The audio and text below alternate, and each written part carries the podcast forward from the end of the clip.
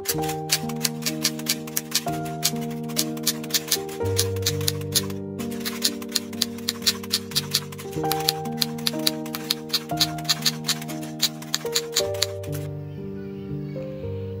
man sabihin, sakripisyo'y hinain ng aking amain.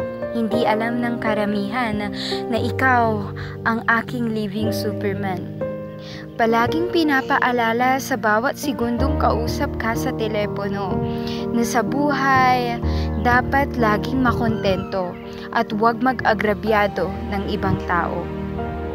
Siya may nadurog, subalit pinili niya kaming mabuo. Kahit pa magresulta ng sarili niyang pagkabigo.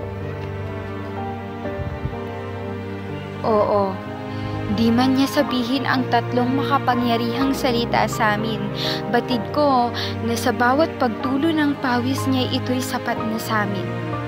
Tulad nga ni Jesus na wala sa kanyang bibig ang salitang mahal kita. Subalit, ipinaramdam niya kung gaano ka kahalaga. Kaya naman pa, naway tanggapin ang mumunting tula. Tula na makapagsasabi kung gaano mo kami hinabi at binigyang kulay ang pagpapalaki kahit mainit ang kawali, pagkain pa rin namin ang kanyang pinili. Kaya naman bago ang ibang lalaki, ang ama ang aking ipagpupunyagi. Hindi siya masyadong masalita.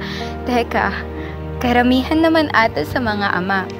Ngunit sa pagbuka ng bibig, salita niya'y tatamaan ka sa mata. Sapagkat asahan mong walang tigil ang luha pag siya na ang nagsalita. Nga pala, ipakikilala ko sa mundo ang aking ama na binuo ang aking pagkatao. Ni minsan di niya ako ginamitan ng dahas sapagkat ang prinsipyo niya'y malakas na pag madadaan pa sa salitay sinturo'y iiwas. Itong araw na ito, nais ko sa inyo ang trono, kahit nasa malayo damhin ang aking tono.